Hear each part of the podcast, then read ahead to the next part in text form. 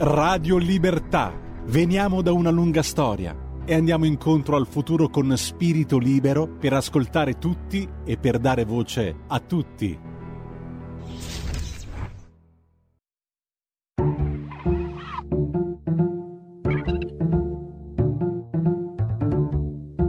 Va ora in onda oltre la pagina.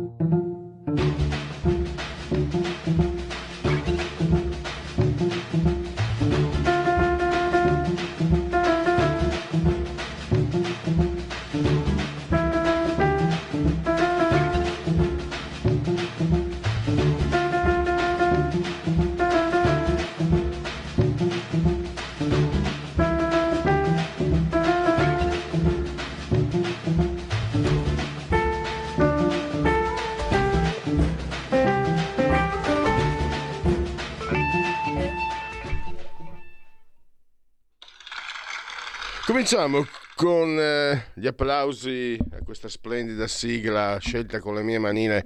Complimenti naturalmente a Yumi Ake, autore eh, bossa nova, giapponese bossa nova, fantastico. Ma entriamo subito nel merito, questo oltre la pagina, trasmissione di Radio Libertà. E sono cascati tutti dall'albero. Uh, mamma mia, non... Le... il libro del grande stupore di Natangelo sul fatto le tangenti al PD, il Qatar che si compra l'Occidente.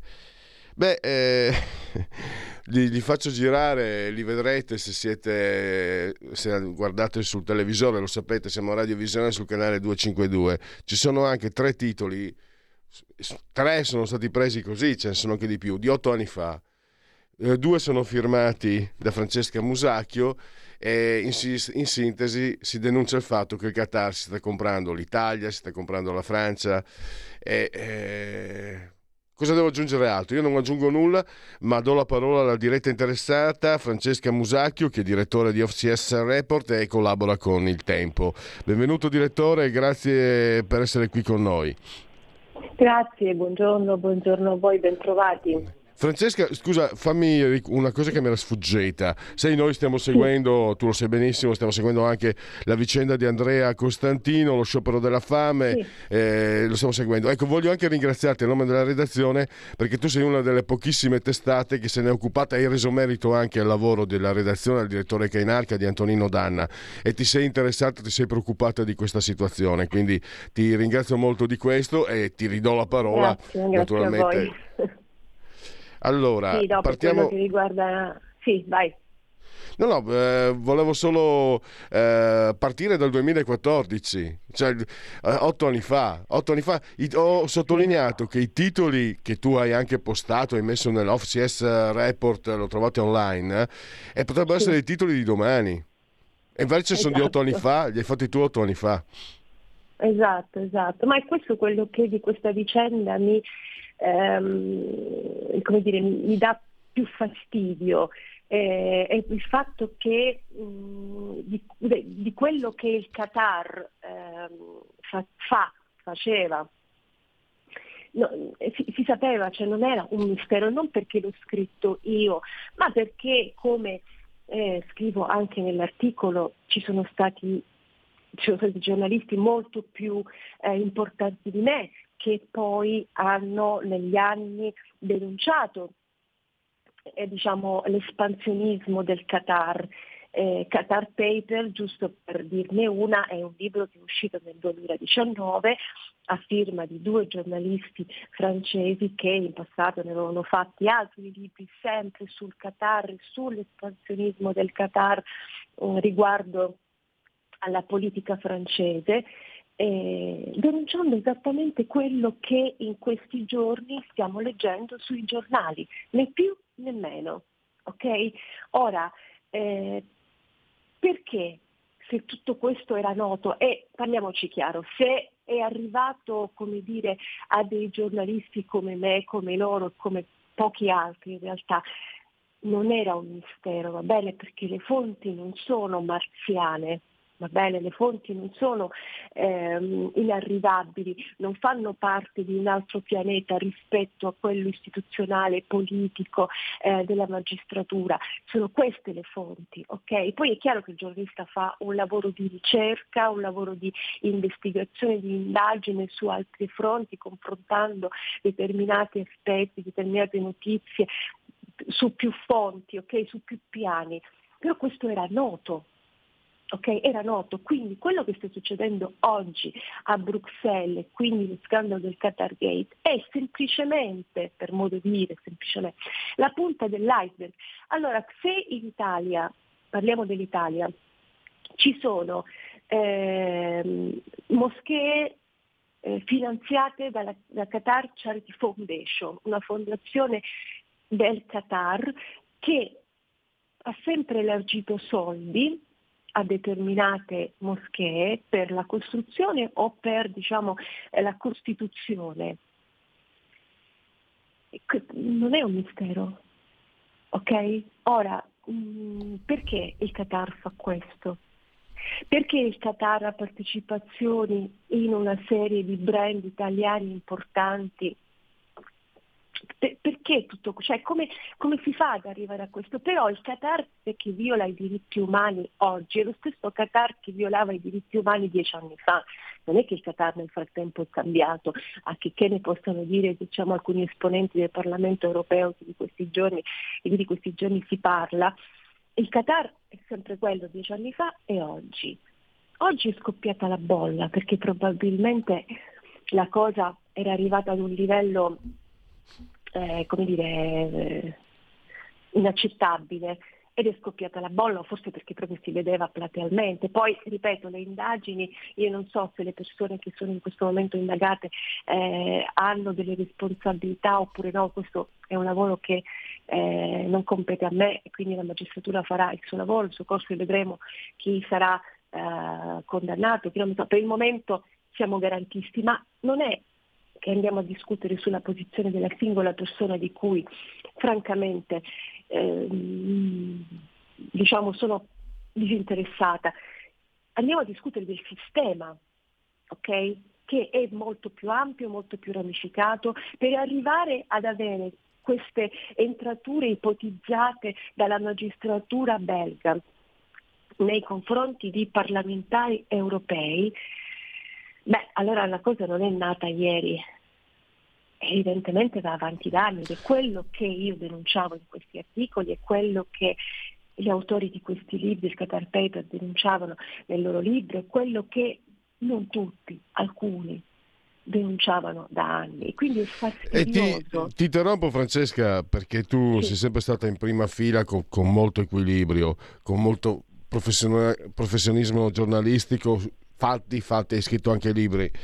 Però sai, io adesso penso, quanti anni è che, per quante volte, per, per quanto è stato alto il fuoco di fila contro l'islamofobia? E attenzione, il fuoco di fila che arrivava dopo il Bataclan, Charlie Hebdo, Nizza, poi me ne scordo altri, le, rag- le donne a Colonia stuprate da islamici. Io me lo ricordo sulla, sulla, certo. sulla stampa una psicologa spiegare che quegli stupri erano colpa nostra, di, no, di noi società certo. occidentale, e che bisognava stare molto attenti a non scatenare l'islamofobia sovranista. Allora, potrebbe essere facile, posso dirti, ho la grande tentazione di dire venduti, venduti, venduti, fate schifo, ma non sarei professionale, parlo con te che sei molto, molto seria su questo e quindi non mi permetto di andare sulla propaganda. Ho tanta voglia, eh, perché insomma, io comunque so che qualcosa anche tu puoi capirmi, anche se non sei schierato, eh, perché vedere questa patente, questa, questa lampante ipocrisia, ma tu hai detto eh, perché? Per quale motivo comprare? Ecco, dai, cominciamo. Io volevo. Mi, mi, mi, scusami, ah, mi stai inciampo nelle parole oggi, è lunedì. Io mi stavo domandando proprio mentre parlavi, cioè se il Qatar compra tutto. A me viene difficile pensare che lo faccia per il mio bene di cittadino italiano, cittadino europeo. E quindi è chiaro le moschee.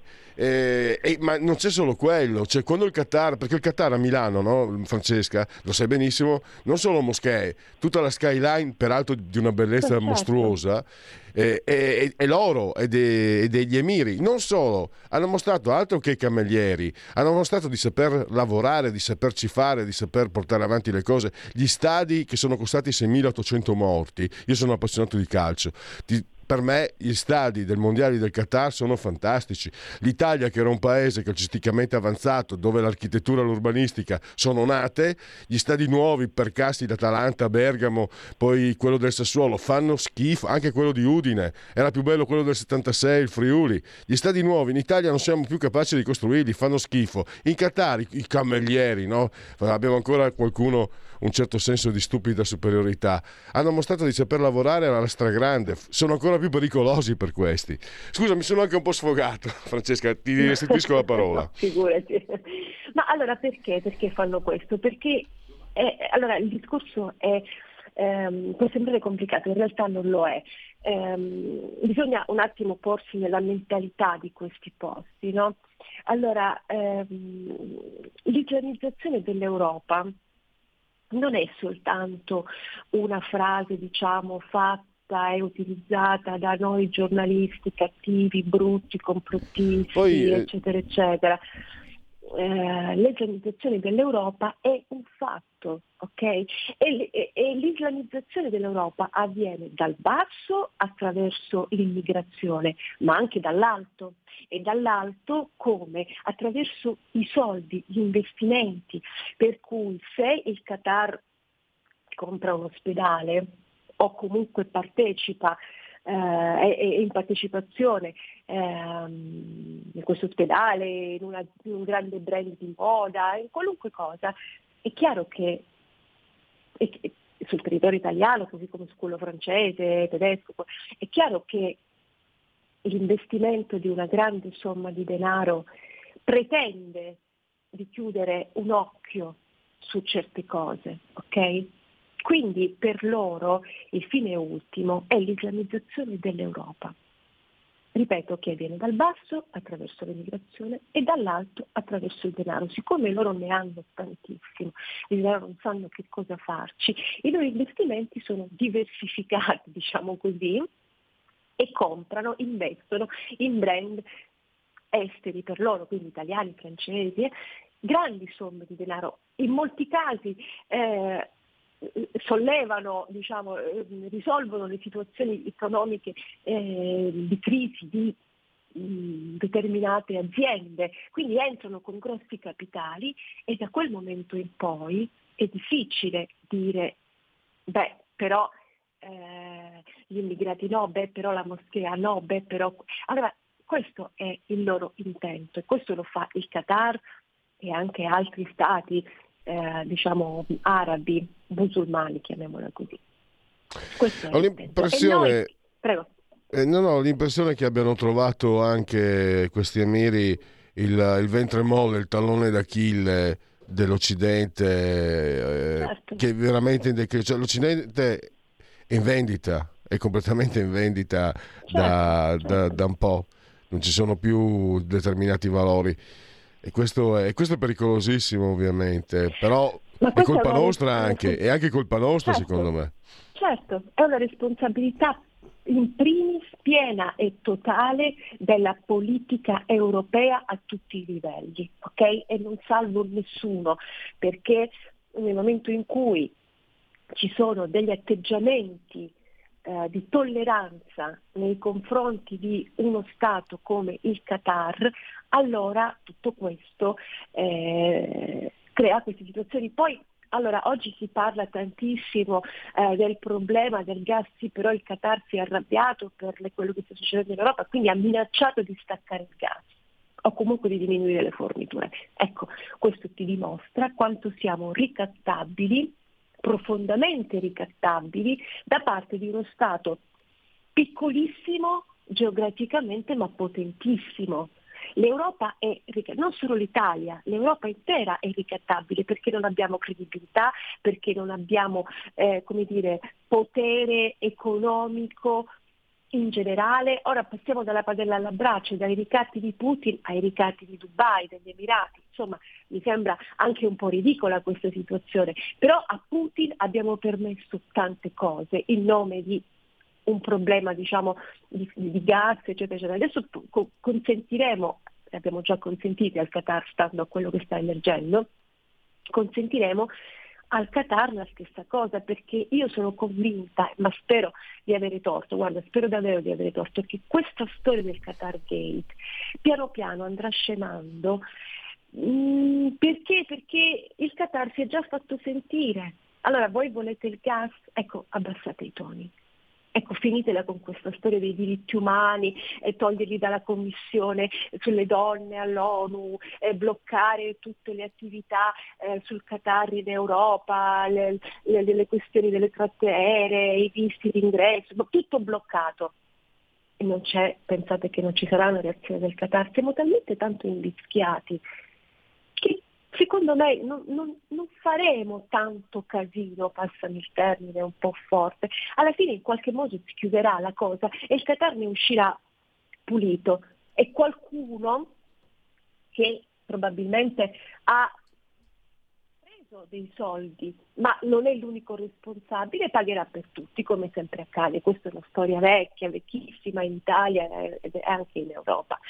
Personalmente, per aver scritto di queste cose negli anni, sono stata messa ai margini. Questo non lo dico per fare, diciamo, eh, per piangermi addosso, eh, assolutamente no. Lo dico come un dato di cronaca, ok? Eh, perché? Perché ah beh, eh, Francesca, scusa direttore, ti interrompo. Prego. Noi abbiamo intervistato, mm, tu la conosci bene, Suaz Bay. E, eh, io conosco Suad qui come giornalista da quando sono arrivato, certo. gennaio 2005, ed era una parlamentare, era passata Forza Italia, poi Lega, comunque era una personalità eh, sulla rampa di lancio molto capace che piaceva certo. molto anche alle persone. E, e, e le, non noi, non noi di Radio Padania prima, Radio Libertà adesso, non la Lega, eh, però il resto del mondo l'ha circondata isolata, proprio, soprattutto quando poi è andata avanti dritta senza, senza accettare compromessi, come hai fatto tu, ed è stata isolata. No, volevo dirti, volevo confortarti che non, che non è vittimismo, è realtà, è realtà, basta insomma. No, no, no, no. purtroppo, eh, purtroppo. Una... Swad è una delle attiviste in questo senso più, uh, dire, più forti, più tenaci. Swad nel 2018 quando c'è stata la visita dell'Emira, del, del, dell'Emiro scusami, uh, al Quirinale, Swad è andata in piazza a manifestare in perfetta solitudine. Ok? In perfetta solitudine. Ed era il 2018, non un'era geologica fa.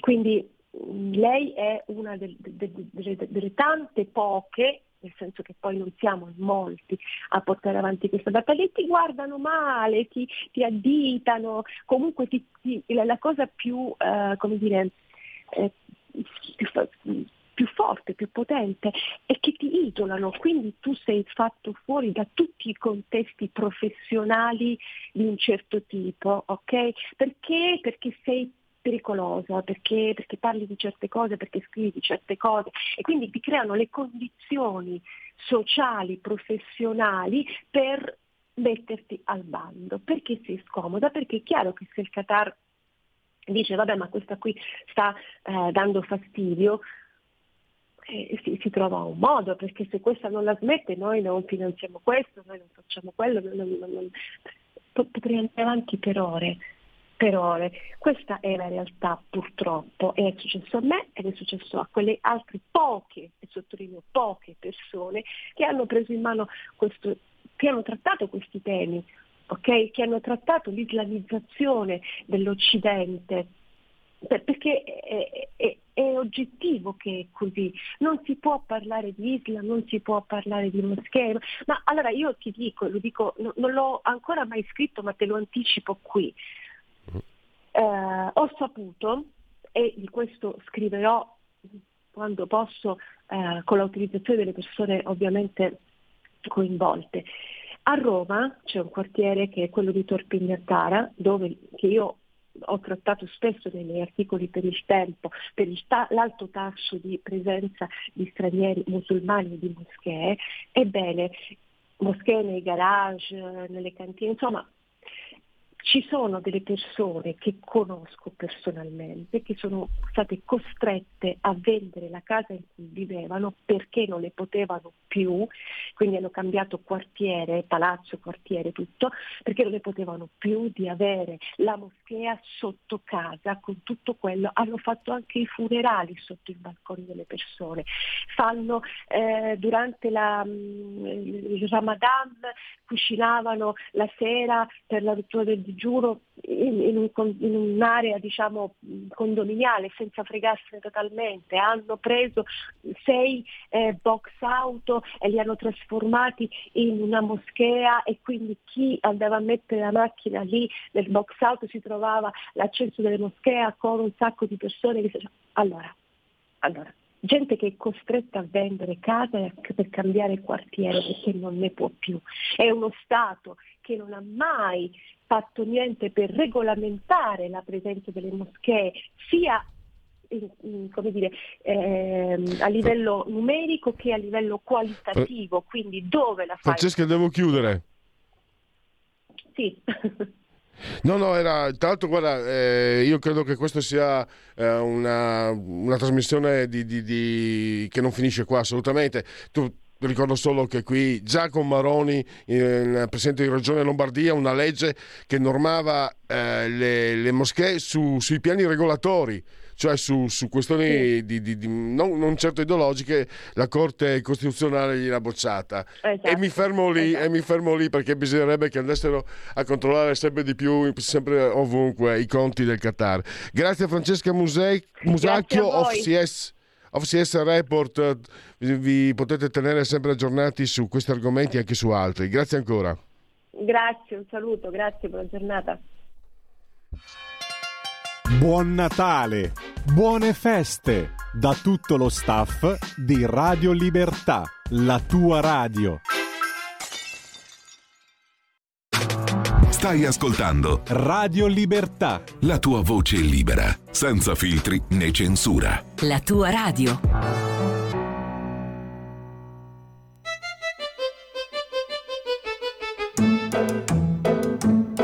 Io sono un uomo nuovo talmente nuovo che da tempo che non sono neanche più fascista.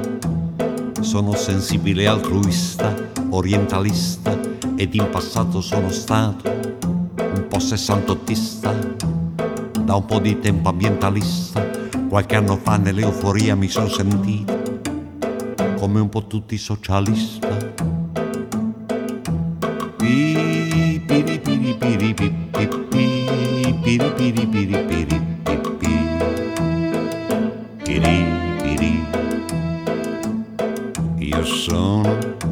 nuovo, per carità lo dico in senso letterale, sono progressista, al tempo stesso liberista, antirazzista e sono molto buono, sono animalista, non sono più assistenzialista, ultimamente sono un po' controcorrente, sono federalista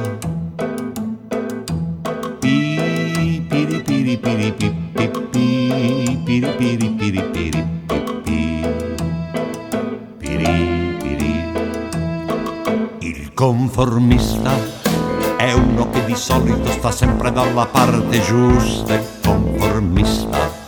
Ha tutte le risposte belle chiare dentro la sua testa. È un concentrato di opinioni che tiene sotto il braccio due o tre quotidiani. Quando ha voglia di pensare, pensa per sentito dire, forse da buon opportunista si adegua senza farci caso e vive nel suo paradiso il conformista. È un uomo a tutto tondo che si muove senza consistenza, il conformista. Salena a scivolare dentro il mare della maggioranza è un animale assai comune che vive di parole, da conversazione. Notte sogni e vengono fuori sogni di altri sognatori. Il giorno esplode la sua festa, che stare in pace con il mondo farsi largo galleggiando il conformista,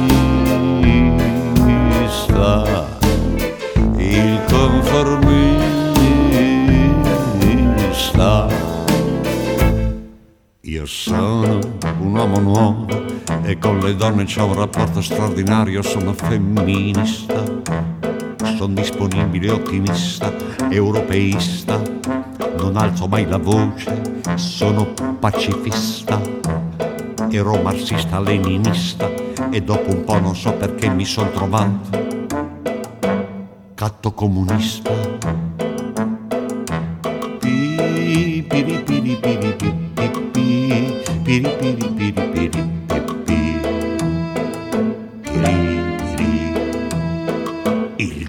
Il conformista non ha capito bene che rimbalza meglio di un pallone conformista. Era stato evoluto che è gonfiato dall'informazione. È il risultato di una specie che vola sempre a bassa quota in superficie. Poi sfiora il mondo con un dito e si sente realizzato. Vive e questo già gli basta devo dire che oramai somiglia molto a tutti noi, il conformista, il conformista. Io sono un uomo nuovo, talmente nuovo che si vede a prima vista. Sono il nuovo conformista. Piribiribi, piribiri, piribiri, piribiri.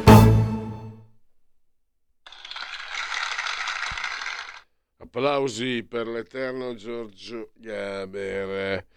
Adesso invece andiamo, eh, torniamo sulla cronaca politica e andiamo a, a vedere un po' cosa sta succedendo su tutti i fronti. Una panoramica come quella che lui fa sempre, tutti i giorni ormai, eh, sulle pagine del Tempo e sulle pagine di Libero. Oggi Pietro De Leo si è occupato, per esempio, delle elezioni nel Lazio versante centrodestra, perché insomma, diciamo, dalle mie parti si dice il sole non magna le ore e abbiamo visto quanto sia importante partire in tempo col candidato, che poi sia anche quello giusto è, una, è un appendice di non secondaria importanza, ma poi ci sono tante altre, per esempio, se ne è sempre occupato Pietro, eh, la manifestazione di protesta contro la manovra organizzata dal PD e sabato è stata un disastro. Pensate che lo trovate sulle pagine di libro del, del, del Tempo, del, eh, va bene, sono giornali che hanno un certo orientamento politico, ma io ho trovato ancora più feroce, no, ferocia no, ma ancora più severità, più schier- eh, sono, sono, si sono dimostrati più schierati quelli della stampa sul flop della manifestazione del PD e questo non so, suggerisce pensieri un po' controversi. Ma innanzitutto fatemi salutare e dare il benvenuto a Pietro De Leo. Grazie Pietro per essere qui con noi. Grazie, grazie per l'invito e ben trovati. Allora, eh, tra l'altro mh, ci sono tante cose da riepilogare no? che hai scritto tu in questi giorni, per esempio Guarda, voglio partire, la, voglio prendere un po' in termini, non dico ischerzosi, a parte il padel, il, il partito del lavoro che, che, che yeah come dire, se, se, fosse un match di pugilato sarebbe, il PD sarebbe eh, considerato in stato confusionale, no? E tanto non l'ha proposto uno qualunque, il sindaco di Bologna, Lepore, ma a Bologna c'è anche Mattia Santori, la sardina, che voleva lo stadio del Frisbee, l'ha portato in consiglio comunale Felsineo. Ma volevo anche sorridere perché pensa Pietro, qualche un amico mi aveva scritto, ma come si fa a spendere 100.000 euro in ferie, in vacanze, no? riferendosi a Panzerotto e ai 100.000 euro? E ecco oh, quando hai scritto insomma, alcuni prezzi, eh, c'è una, una suite in, eh, in Marocco che costa 40.000 euro 40.000 euro a notte e allora sì. praticamente 100.000 euro ci fai sia non un weekend pezzenti ecco partiamo da qui scherzando ma in realtà c'è un quadro complessivo del, del, del centro-sinistra del PD eh, che, che, deve essere discusso perché poi eh, in, in qualche modo riguarda anche noi che siamo io almeno, io, io, sono dall'altra parte rispetto al PD, però mi, mi, riguarda quello che succede dall'altra parte della barricata.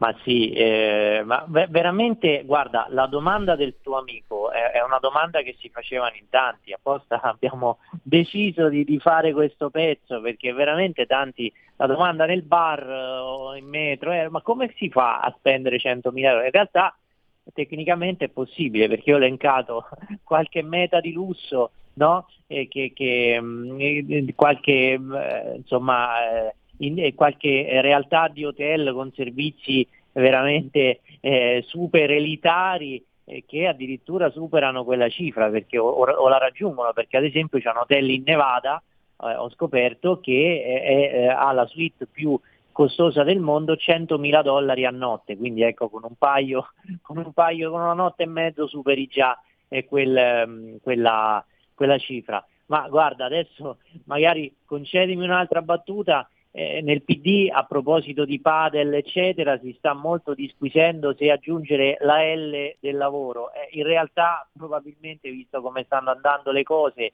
eh, tra eh, risvolti del Qatar Gate e caso Sumaoro che comunque non è PD ma sono alleati, dovrebbero aggiungere la L non di lavoro ma di lusso, Partito Democratico del Lusso, visto che tutto questo sta causando story, un, un, l'ennesimo psicodramma all'interno del Partito Democratico.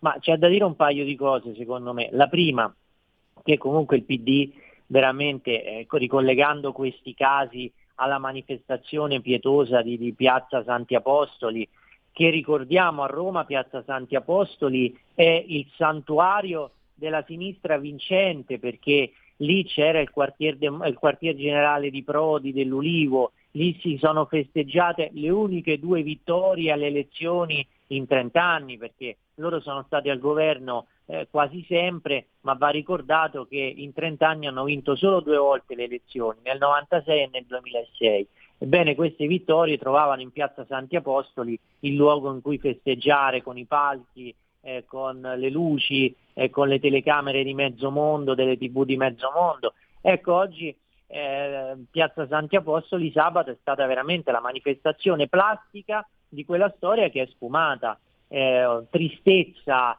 poca gente, messaggi triti e ritriti, eh, punte surreali perché ad esempio nel momento veramente di grandissima crisi proprio esistenziale del PD, Letta dice sono convinto che rivinceremo le elezioni, veramente fa, eh, assume a tutto eh, un, un, velo, fa assumere a tutto questo un velo patetico.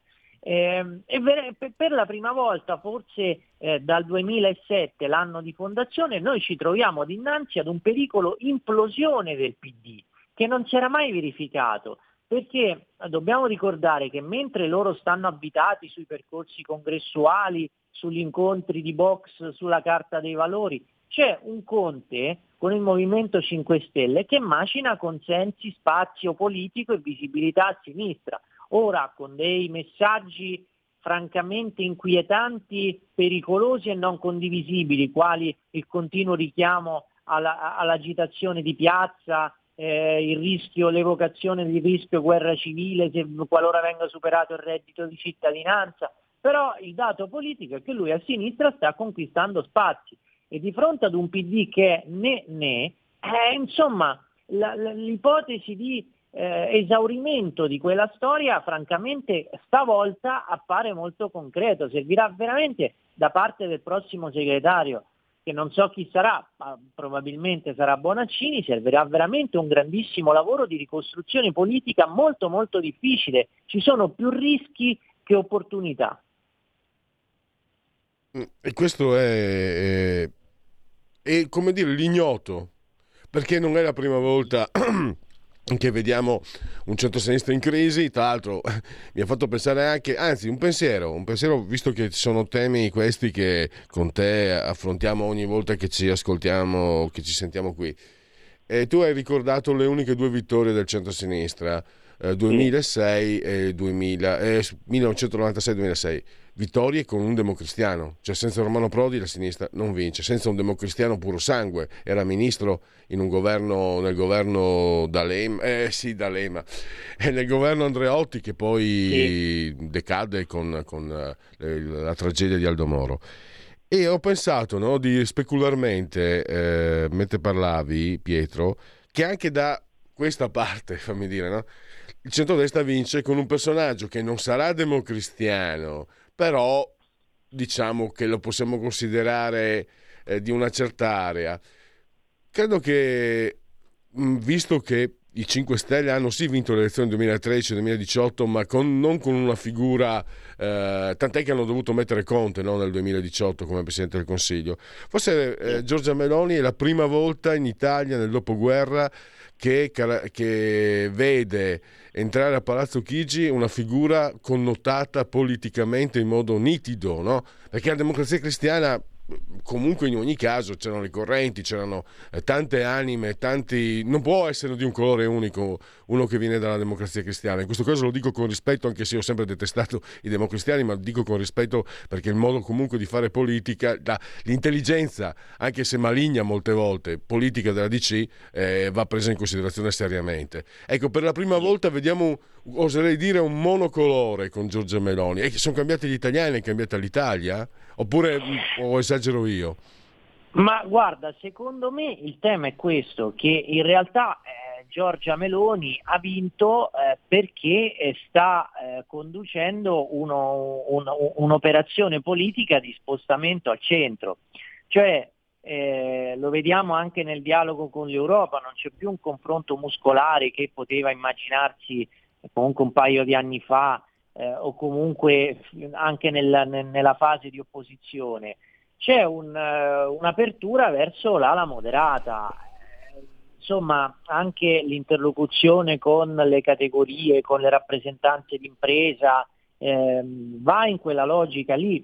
Ma il, il, um, il segreto, io, io, la vedo dal centro-destra, insomma, perché no, non mi permetto di andare a casa d'altri e quantomeno è l'area che ho sempre vissuto per tutta la mia vita. Eh, insomma, la, le, le, grandi vittorie si realizzano nel momento in cui tu sai conciliare il centro, l'ala moderata, con una parte più identitaria. Anche quando Salvini nel, 2004, nel 2019 pardon, eh, ha preso il 35%, è perché c'era quell'elettorato lì, cioè c'è questo elettorato di centro, eh, se vogliamo, poco ideologizzato, poco, eh, poco, connotato dal punto di vista identitario e per questo molto mobile che all'inizio era, appanna- era appannaggio di Forza Italia, poi è passato alla Lega e adesso evidentemente appoggia Fratelli d'Italia, si riconosce in Fratelli d'Italia. Quindi è chi sa dialogare meglio per un determinato momento storico eh, con quello zoccolo lì, con le imprese, eh, con i pensionati, eh, con chi non vuole troppe grane, mettiamola così, ma vuole competere, vuole lavorare, vuole produrre, eh, riesce ad avere la primazia del centrodestra. Quindi ecco, io non direi che è cambiata l'Italia, direi piuttosto che eh, Giorgia Meloni stessa ha avuto un'evoluzione della, della, sua proposta politica. Sì, in effetti Pietro, devo convenire con te. Giorgia Meloni anche in campagna elettorale eh, vince con una proposta in ogni caso forte, connotata ma anche tranquilla. Diciamo che se avesse fatto una campagna elettorale come quell'orribile comizio in Spagna con Vox, lei stessa mi sembra che se ne sia un po' pentita, forse, ah, forse avrebbe avuto qualche voto in meno. Questo è vero, hai ragione tu. E... Guardiamo un po' l'altro versante. Mi sta, non mi sta Uh, come dire, stupendo, però mi faccio delle domande.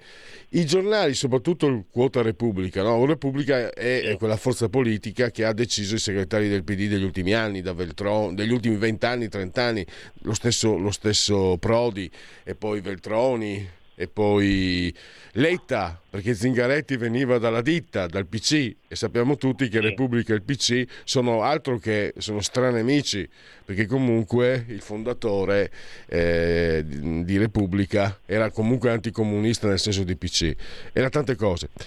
Ecco, questa reazione che vedo, eh, stanno mollando i dirigenti del PD, Repubblica e la stampa, sono lo stesso editore, quindi sono lo stesso giornale. Però sì. cosa, cosa, presiede? Perché comunque Repubblica e la stampa sono quelli che hanno creato su Maoro ce l'hanno creato loro, sono sì, quelli che hanno portato sì, avanti l'islamofobia, il pericolo islamofobico. E adesso vedono i Qatar che compra tutto, qualche domanda dovrebbero... Qualche, ecco, quelli lì mea colpa niente, scaricano la colpa sui, sui politici, ma loro niente, perché voglio dire, su Mauro lo sapevamo, chi non era da quelle parti, che era un personaggio che aveva delle ombre, invece loro lo hanno scatenato, me lo ricordo, Ellis Lynn, la vogliono loro, io che sono da questa parte, Pietro, ti dico la verità, sto facendo un tifo incredibile perché se l'Islin va col PD sono, sono, sono, giorni di rose e champagne, mentre Bonaccini che è uno in gamba, secondo me, potrebbe costruire, magari sarebbe meglio per tutti se Bonaccini diventa segretario del PD e costruisce una, un PD finalmente serio che si divincoli anche dalla stretta del, del giornale di Eugenio Scalfari. Vai, ecco, una tua impressione in generale su queste, su queste tematiche, Pietro. Ma sì, Repubblica, la stampa hanno sempre rivendicato tutti i crismi del politicamente corretto, tutti i dogmi hanno sempre rilanciato l'onda nera. Io ricordiamo in campagna elettorale quello che è successo, ogni giorno c'era un articolo su Repubblica contro il pericolo fascista incipiente.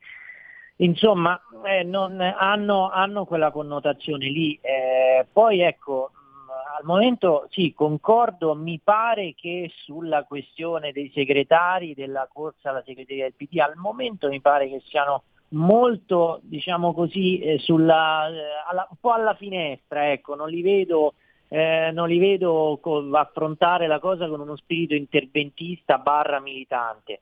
Però, insomma, se eh, que- quella, quei giornali lì, se in Italia eh, la sinistra eh, spesso eh, si è avvitata su un pensiero ideologico, su un pensiero anche corto e su un pensiero distopico perché andava in una direzione, in una dimensione completamente diversa rispetto alla sensibilità comune perché il, eh, insomma, mentre si grida ad un razzismo diffuso che non c'è, per esempio, eh, cittadino comune eh, ha a che fare tutti i giorni con la, purtroppo con il deficit di sicurezza che, ne, che c'è nei quartieri delle grandi città. È questa la, la differenza dei piani tra quello che predica certa stampa progressista e quello che invece eh, soffre e affronta il cittadino ogni giorno.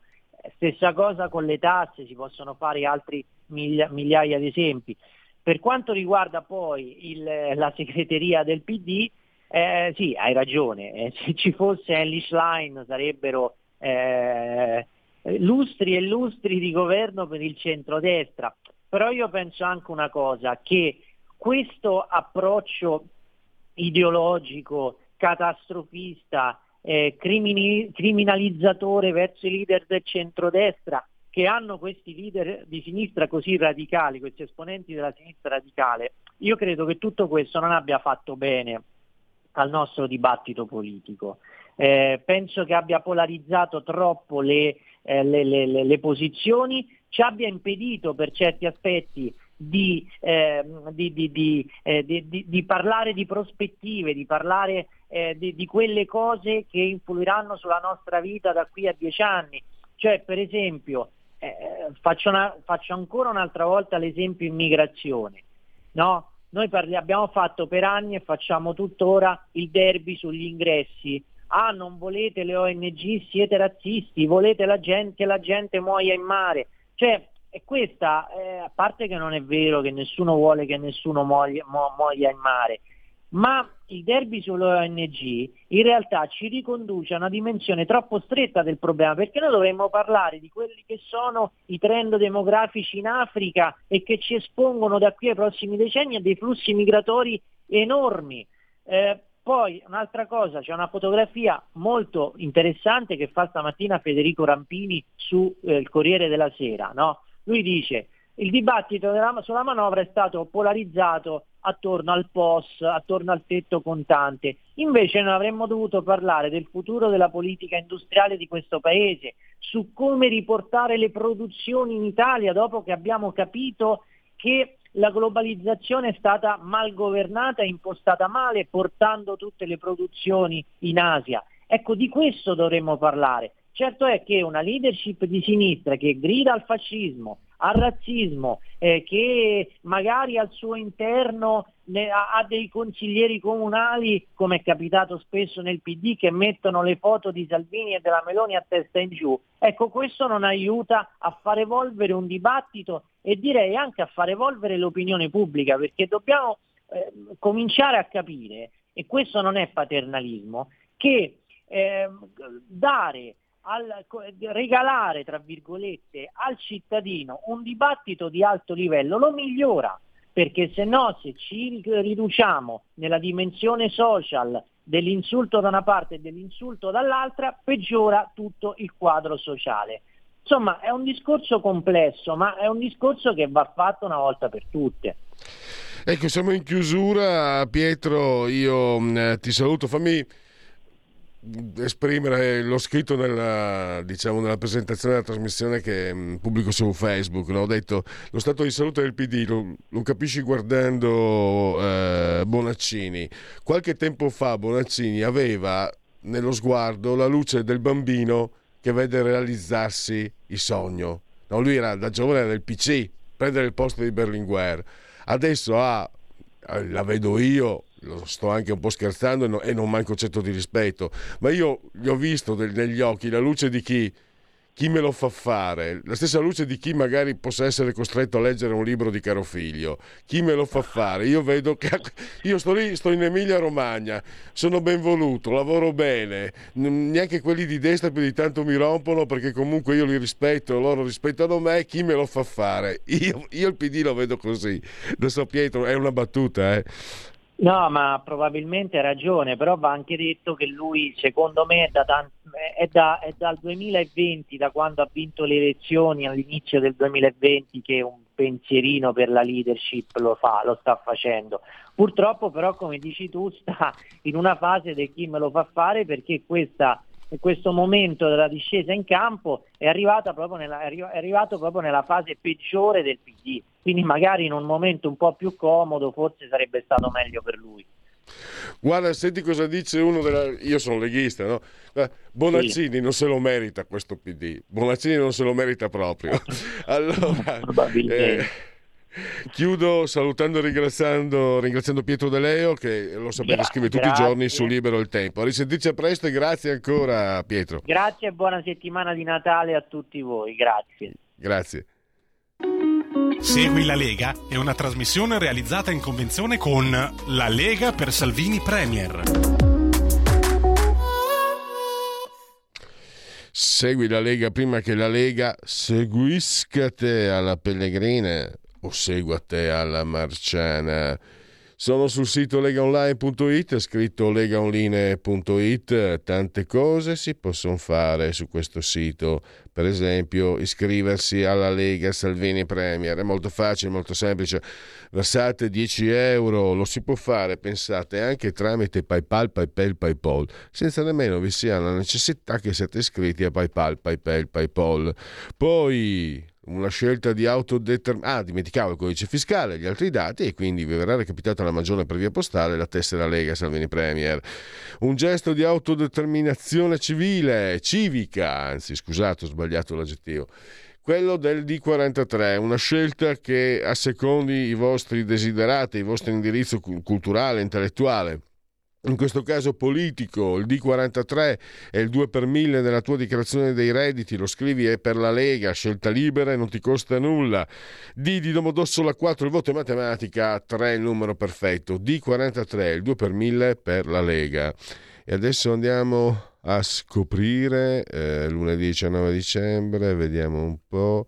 Eh, Oggi alle 13.45 Radio 24 con Edoardo Rixi, vice ministro alle infrastrutture, 13.45 alle 15.40, oggi un altro giorno, Rai 1 con Laura Ravetto. E poi ancora, sempre oggi alle 23, il sottosegretario al lavoro, il senatore Claudio Durigona, Restart, Rai 2, 23 alle 11 di questa sera. Direi che per uh, Segui la Lega sa Sufi e andiamo al uh, time out. Segui la Lega è una trasmissione realizzata in convenzione con La Lega per Salvini Premier.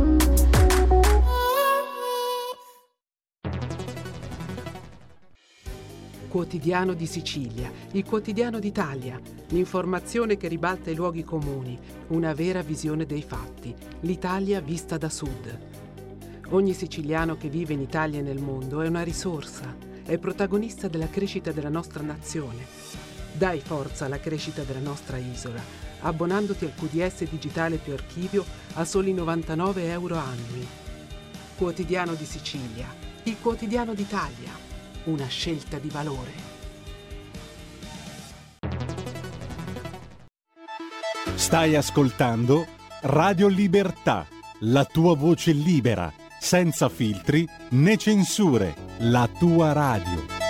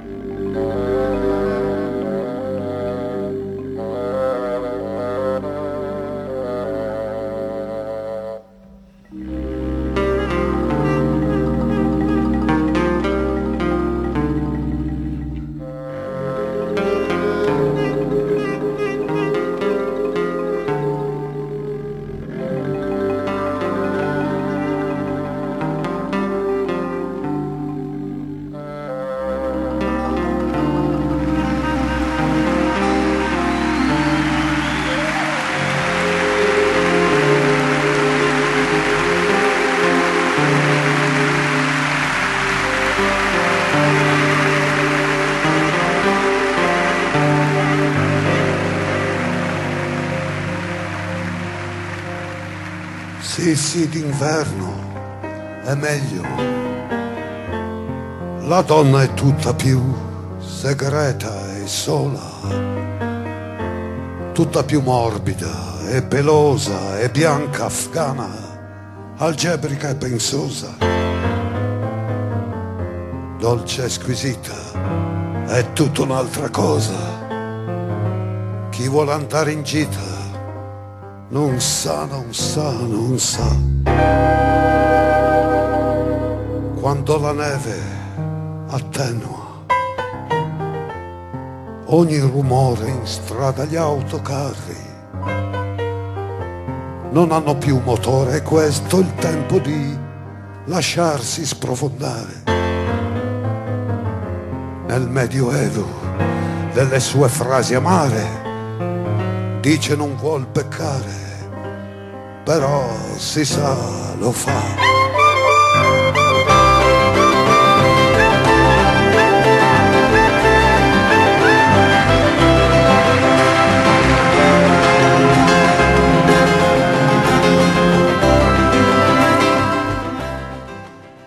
No, scusate, non si può sentire, lo sapete, sono un cultore di Paolo Conte che ascoltavo quando voi non sapevate nemmeno esistesse, sto parlando degli anni, non degli anni 70 ma degli anni 80. Ma La Donna d'inverno, un brano che è stato mandato in onda anche la settimana scorsa, tratto però dall'incisione, dall'incisione del primo disco, quindi siamo 72-73. Un Paolo Conte eh, forte, oserei dire oso, turgido in questa canzone. Mentre questa è una registrazione che il nostro Giulio Cesare Carnelli, validamente sull'autore di comando di regia tecnica, ha tratto, da, perché ci sono dei problemi tecnici, ha tratto da YouTube un live ed è, una, ed è stanco. No? Il, il Paolo Conte originario vede la donna d'inverno in modo, ho detto, turgido apposta il Paolo Conte, ultra settantenne di questo concerto, eh, vede la donna d'inverno come un ricordo, quindi come una malinconia e non più un desiderio, non più come una concupiscenza con tutto quel che ne consegue. Quello che vede invece, metti, faccelo vedere tutto, il presepe che bello. Eh, Emanuele Mastrangelo, lo abbiamo in linea. Oh, storia, storia... qua è il presepe mio di casa personale, quello che io ho fatto per mia figlia dall'anno che è nata, in maniera tale che ogni anno aggiungiamo qualche pezzetto nuovo e poi sarà fa i suoi ricordi quando sarà grande. Quello invece di cui parliamo oggi è questo qua, che è il presepe che io ho portato all'asilo di mia figlia e che eh, per ordine del, di alcune maestre, non della sua classe, è stato sequestrato e nascosto fino ad oggi. Tra l'altro, sviluppo dell'ultima ora, oggi l'hanno tirato fuori. Infatti, la foto che avete visto l'ho scattata all'asilo di mia figlia. Quindi eh, la vicenda nasce così. Il, il 16 novembre fanno Emanuele, scusami, scusami.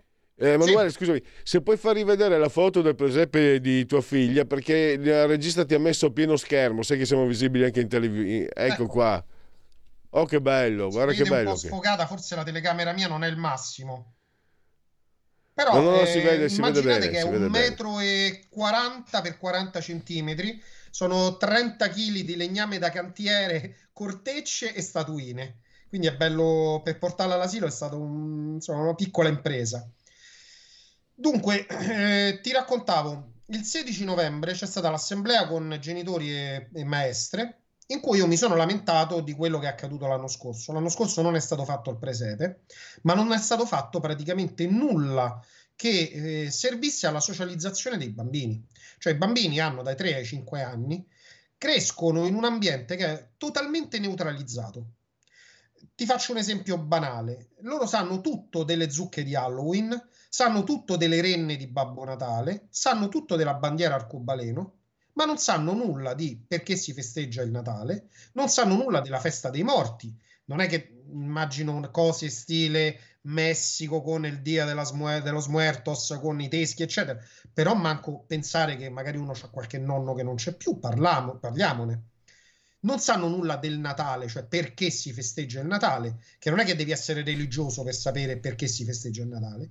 Non sanno la bandiera italiana, non la conoscono. Oggi mi è stato contestato da una delle mamme che nel mio presepe che ho portato all'asilo c'è la stella cometa tricolore. Dico, per quale motivo non dovrebbe esserci? L'idea del presepe, concepita da San Francesco nel XIII secolo, è che il bambino Gesù nasce in ogni paese del mondo. In Africa, i cattolici africani fanno giustamente il loro presepe con i personaggi africani negri. Il bambino Gesù è nero, ed è giusto che sia così, perché lo spirito del presepe, ecco qui vero, un bellissimo presepe italiano con i pastori ciociari e una rovina che è evidentemente una rovina romana in, in Italia. Ovvero ogni nazione, ogni paese, ogni paesino fa nascere il bambino Gesù all'interno della sua comunità. Il presepe qui dietro di me, quello di casa mia, è un presepe ambientato in una cascina rurale che potrebbe essere tranquillamente una del Polesine oppure del, delle Paludi Pontine o della Puglia, perché mia moglie è pugliese, ed è una cascina con i personaggi dell'inizio del secolo scorso. Ovvero si cerca di far vivere la, l'avvento e la nascita del Salvatore per chi ci crede, o comunque di un personaggio che è stato talmente banale che noi oggi calcoliamo gli anni a partire dalla sua nascita. Quindi non esattamente un personaggetto di. Ecco, guardate questo che bello. Se non è ambientato in una tipica città italiana del centro-sud. Anzi, potrebbe essere anche centro-nord perché ci sono gli abbaini. Cioè, ehm, il, eh, il, presepe è una forma sostanziale della cultura di un paese e in particolare della cultura italiana perché il presepe nasce, è stato inventato in Italia dal patrono d'Italia. Il fatto che ai bambini non venga insegnata questa, eh, questo aspetto culturale è gravissimo, non per motivi religiosi, ripeto, ma per motivi culturali. Ovvero, se tu non culturalmente non hai un contatto con quella che è la tua tradizione, tu vieni sradicato. La nostra tradizione può piacere o può non piacere se uno è religioso, ma anche se uno è di un'altra religione, se uno è valdese, se uno è ebreo. Adesso in Italia ci sono anche eh, diverse centinaia di migliaia di musulmani. Ma se anche la tua tradizione non, religiosa non è quella, la tua tradizione culturale lo è. Perché la Divina Commedia, per esempio, è un poema religioso ed è la base della nostra lingua. I Promessi Sposi, che sono il testo fondamentale della, dell'italiano dell'Ottocento, è un testo basato sulla religione cattolica e segnatamente sulla eh, provvidenza cattolica. Le nostre chiese, che rappresentano un patrimonio artistico che assomma più o meno al 90% del patrimonio artistico mondiale, è un patrimonio di origine religiosa. La Cappella Sistina, e il, eh, le stanze del Mantegna, la musica. Voglio dire, eh, Giuseppe Verdi, che era un ateo e mangia preti, la sua opera più famosa, non eh, operistica, è il Requiem scritto per Rossini, un Requiem in latino per una messa. Il più grande compositore del 1500, Giovanni Pierluigi da Palestrina, ha scritto messe, ha scritto mottetti sacri eh, Monteverdi, Vivaldi, eh, tutti i grandi musicisti del 6, 700, 800 hanno scritto musica sacra. Che facciamo? Domenico Bartolucci, che è stato il mio maestro di musica, il più grande musicista italiano del XX secolo, cardinale di Santa Romana Chiesa. Che facciamo? Cancelliamo tutto questo? Ed infatti quello che vogliono fare loro è esattamente cancel culture, cancellazione della cultura, in maniera tale che i bambini siano delle tabule rase su cui poi il capitalismo scriverà quello che vuole. Le maestre chiaramente non sono consapevoli di questo, perché sono delle decostruzioniste, seguono l'ideologia decostruzionista woke, quella che piano piano ti deve levare tutte le certezze, ti deve levare la famiglia, ti deve levare la religione, la tradizione, la bandiera, l'origine, il dialetto, perché anche il dialetto stanno levando a scuola. Quando ero bambino io, si faceva, voglio dire, una cosa che voi al nord sentite molto, questa del dialetto. Quando ero bambino io, mi ricordo che la maestra siccome Roma è una città, tra virgolette, potremmo dire multiculturale dal punto di vista del dialetto, ci fece fare le poesie in dialetto e dice chiedete ai vostri nonni, se non sono romani, le vostre, le loro canzoncine, le loro poesie in dialetto, per Bellissimo. mantenere un legame culturale Fantastico. con le nostre origini. I miei nonni erano mantovani e l'altra parte è di Isernia, Molisani, quindi Molise esiste. Beh, La mia avuto... maestra ci fece fare questa, è una Emanuele. Ho sì. capito anche ehm, la, la tua, il tuo retroterra culturale, hai avuto una grande maestra perché l'iniziativa è stata eccezionale. Io ti Io faccio pro- mm, questo, questa riflessione. Abbiamo fatto una bella chiacchierata venerdì e mi ha fatto pensare, la tua analisi è perfetta, è quella di uno storico, no? ecco qua va la storia in rete e quindi eh, sembra quasi che l'abbia scelta, invece sto andando in loop quindi vanno un po' da sole le immagini. Io fatto, faccio un passo indietro e mi chiedo, no? Avvento, natività, cioè queste persone, perché abbiamo fatto quel discorso sull'antropologia di questi personaggi che francamente il fanatismo di queste persone che secondo me va anche oltre la posizione politica. La, il fanatismo che acceca perché il 25 dicembre è un'occasione per confrontarsi con quel grande mistero non voglio essere ampolloso però la vita se uno ci pensa è come caspita nasce la vita il, il, fatto stesso della vita ti, fa, ti, pone dei dubbi. Io non sono ateo, ma sono laico e, e vado un po' a intermittenza. No? L'aldilà c'è o non c'è? Però c'è la vita. E la vita ti, ti obbliga a pensare, obbliga... e la nascita, e la nascita è il momento, è il momento fondamentale. Queste personaggi che non meritano nemmeno che io usi il mio ampio bagaglio, bagaglio di aggettivi, eh, chiudono, chiudono la porta a quello. Cioè, esatto. Io me lo ricordo anche perché purtroppo, purtroppo è così, ormai è andata. Nel corso degli anni, eh, io sono molto più vecchio di te.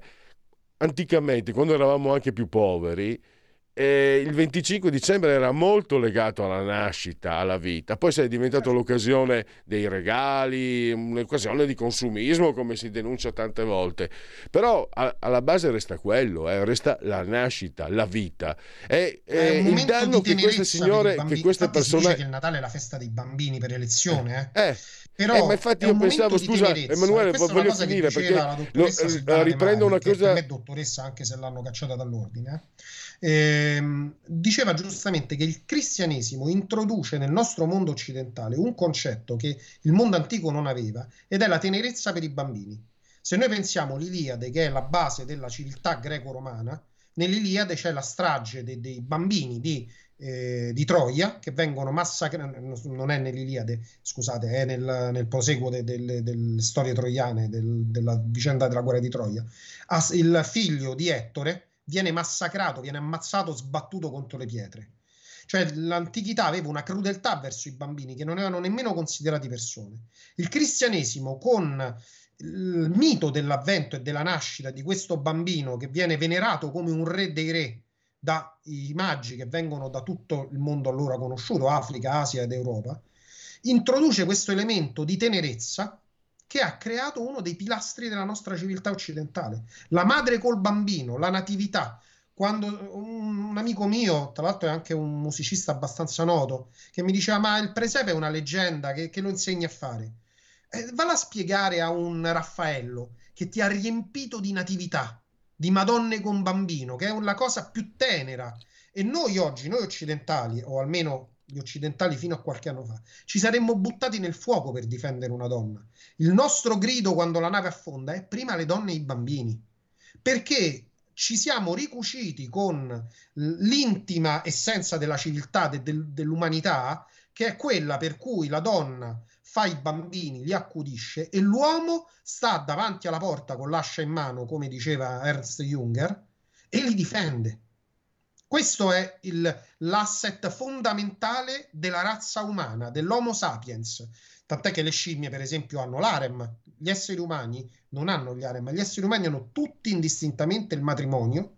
Poi hanno le variazioni sul tema. L'Islam, per esempio, prevede quattro mogli, ma le tollera quattro mogli, ma ne consiglia una sola perché il matrimonio nucleare in cui la donna accu- genere accudisce il bambino e il marito li difende a costo della vita è il pilastro fondamentale della razza umana, dell'Homo sapiens, da almeno 300.000 anni a questa parte.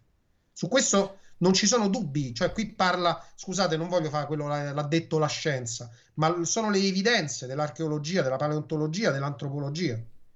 È Guarda, tutto basato su questo. E il cristianesimo Io... ci ha ricongiunto con questa cosa, dopo che un mondo antico molto feroce, molto duro, aveva invece escluso i bambini dal mondo. Emanuele, siamo alla fine. Eh, io ti dico che potremmo parlarne anche sul fatto. Io provo a capire, osservare la figura della donna, potrebbe anche lecitamente non accettare di essere assoggettata a, a questo quadro. Quello che non capisco è perché quello che è stato, come hai ricordato tu te, per 300.000 anni debba assolutamente essere considerato sbagliato, cioè ricordare che eh, la storia dell'uomo è quella. Non è uno sbaglio, ma semplicemente una, è un preciso riferimento storico. E poi, francamente, eh, trovo abominevole che non solo a tua figlia, ma a tutti i bambini, tutti di qualsiasi religione, sia stato privato questo momento intenso di, di riflessione, perché come cioè, vogliamo forse credere che i bambini non siano capaci di riflessione e emotività, lo sono forse anche no, più degli adulti. Un bambino davanti a un presepe posso, prova, prova un, secondo, un sentimento fortissimo e queste dicono... donne, hanno, queste, queste, maestre, gli, gliel'hanno impedito, perché io sono convinto che anche un bambino islamico, valdese, come dicevi tu, certo. quello che vuoi, vede quel presepe e qualcosa, sente una scintilla, sente un, eh, una scintilla, lasciamo stare un'emozione la prova, la sente. Certo. E, questa, e questa il Signore hanno tolto emozione ai bambini. Per me questo è un peccato capitale. Esatto, ma loro anche proprio a livello educativo, se tu sei italiano di eh, origine italiana e di origine cattolica, gli hai tolto la possibilità di socializzare attorno alla tua origine. Se non lo sei, ma vuoi diventare italiano perché la tua famiglia vuole italianizzarsi, loro hanno sabotato il processo di crescita di un bambino straniero che vuole italianizzarsi. Se non sei, non vuoi italianizzarti, loro hanno sabotato il processo di crescita di un bambino che legittimamente vuole mantenere la sua cultura, ma lo deve fare in un altro paese, quindi dovrà conoscere la cultura degli altri bambini. Quindi hanno sabotato la crescita dei bambini, hanno fatto un pessimo servizio ai bambini che noi mandiamo a scuola. Stanno rubando i soldi dello stipendio, lo dico senza tema di, di, di, di smentite. I ragazzini sapranno benissimo incollare i legnetti su un pezzo di, di cartone, ma non sanno il mondo che li circonda, non conoscono il mondo che li circonda, le loro origini o le origini del mondo dove dovranno vivere, perché comunque anche se sono immigrati hanno scelto di vivere in questo paese. Cioè, eh, ci sono venuti, non ce l'hanno mandati, giusto? Esatto. E, beh, intanto viva il presepe, eh, inquadriamo ancora eh, quello che ha in casa. Prima abbiamo visto quello che è stato finalmente un po' liber- è stato finalmente liberato. E... Sì, poi oggi me lo vado a riprendere, non glielo lascio. Allora, grazie a tutto, di tutto Emanuele Mastrangelo, grazie ripeto, sto, Storia in Rete, ehm, eh, lui è caporedattore di Storia in Rete e collabora anche con Centro Studi Machiavelli, ringraziamo anche il Centro Studi. E questa, questo episodio eh, andava assolutamente ripreso perché eh, insegna molte cose quello che non hanno fatto queste maestre e non solo hanno rubato lo stipendio, secondo me hanno fatto anche di peggio. Un, allora, eh, un busson alla frutta, come dicono in Friuli, eh, Emanuele, un bacione alla bambina. ciao. Grazie. Auguri a tutti. Andiamo adesso, chiudiamo la condivisione eh, velocemente perché Chiudi, ecco qua, perfetto. Scusate, ma eh, ci sono delle problematiche. ehm, dai, convenevoli formularci per ricordarvi che sulla torre di comando regia tecnica c'è Giulione, Giulio Cesare Carnelli. E insieme siamo sospesi a. Eh, siamo sotto, siamo meno 26 gradi eh, sotto il livello del mare, 23 gradi centigradi la temperatura interna eh, mentre quella esterna è di 4 gradi sopra lo 0 centigradi, 96%, l'umidità, la pressione pari a 1034.1 eh, millibar. Noi siamo eh, Radio Libertà, oltre la pagina, in simultanea con voi quando sono scoccate le 11.51. Naturalmente l'abbraccio forte, forte, forte, forte a signora Angela, Carmela e Clotilde che ci seguono, ma vi garantisco, ve lo dico io, ci seguiscono anche. Dal televisore, il canale è il 252, ci potete ascoltare ma anche guardare perché Radio Libertà è una radiovisione e chi si abbona a Radio Libertà eh, campa oltre cent'anni, meditate gente, meditate, potete continuare a farvi eh, cullare dall'agito suono digitale della Radio DAB, potete anche naturalmente ascoltarci ovunque vi siate grazie all'applicazione iOS Android. Con i vostri smartphone, iPhone, tablet, mini tablet, eh, eh, iPad, mini iPad, Fire TV, Alexa accendi Radio Libertà, passaparola ve ne saremo riconoscenti, ci sono anche i social, eh, Radio Libertà è tornata su YouTube, è approdata su, è sbarcata su Twitch, naturalmente l'ottimo e abbondante sito radiolibertà.net e la pagina eh, Facebook. Adesso andiamo a scrutare alcuni sondaggi, vediamo un po', eh, tra un po' ti do eh, il via, ecco qua. Questo, vediamo un po'. Allora, le primarie del PD, Lupus in fabula, Easy, realizzato da Easy, sondaggio auto, autoprodotto, Bonaccini 41%, Elish Lane 30%, Paolo De Micheli 14%, vai Magica Ellie, vai Magica Ellie, vai Magica Ellie vai Magica App, il PD con Elish Lane valeva la pena. È uno dei motivi per cui vale la pena vivere, il PD con Elish Lane. E chiudiamo. E adesso andiamo a qualche Istat velocemente. Prezzi delle abitazioni provvisori sono aumentati nel siamo nel trimestre, terzo trimestre 2022 eh, 1% di aumento rispetto al trimestre precedente del 3% rispetto al pro, il, lo stesso periodo dello scorso anno. Chiudiamo. Andiamo sul commercio. A ottobre, commercio con l'estero, prezzi import, eh, l'export, l'export eh, a ottobre cala dello 0,7%, l'import cresce del 3,9%. E poi prezzi, sempre siamo su Istat, prezzi al consumo, i prezzi dei beni energetici non regolamentati sono da più 79,4% a più 69,4%, gli alimentari non lavorati da 12,9 a 11,4%, i servizi eh, trasporti da 7,2 a 6,8% e gli energetici regolamentati da più 51 a più 57, beni alimentari lavorati da più 13,3 a più 14,3, gli altri beni da più 4,6 a più 5, servizi ricreativi culturali per la cura della persona da più 5,2 a più 5,5. Chiudiamo. Eh, termometro politico. 28,7 Fratelli d'Italia 17,6 5 Stelle, 16,8 PD, 8,3 Azione Calenda, Lega 8,1, Forza Italia 7. Siarin e Viarzin. Il bonus cultura è favorevole a una modifica, credo che vada abolito. I bonus una tantum sono sbagliati per il 26,3%. Penso andrebbe limitato solo ai diciottenni con reddito familiare particolarmente basso, 38,4%. Penso che dovrebbe rimanere come adesso il 29,4%, non sa il 5,9%. Chiudiamo. E Versemo, cosa pensa della proposta di 40, 40 giorni di leva militare volontaria? È d'accordo il 24,6. Eh, andrebbe ristabilito il servizio militare. Sono a favore, si tratta di un'esperienza che può essere utile, 20,8 quindi il 44, il 45,4 è favorevole, mentre il 52,1 è sfavorevole. Sono contrario, abbiamo bisogno di soldati professionisti e sono contrario dovremmo difendere i valori della pace invece che insegnare a usare le armi. Allora, eh, vediamo un po' se riesco velocemente perché tu non l'hai vista, forse sì, so, no, eh no perché è sparita dalla rassegna stampa elettronica, perché proprio su questa, su, sulla naia di proposta da Alabardo, allora, vediamo un po', eh no, eh, non era sul foglio, allora era su, su, su, su forse su Repubblica, toglimi? E toglimi. Vediamo, perché c'era una eh, Macox che aveva fatto una vignetta fantastica eh, su, sul uh, niente da fare, sui 40 giorni. No, eh, allora vediamo se la trovo su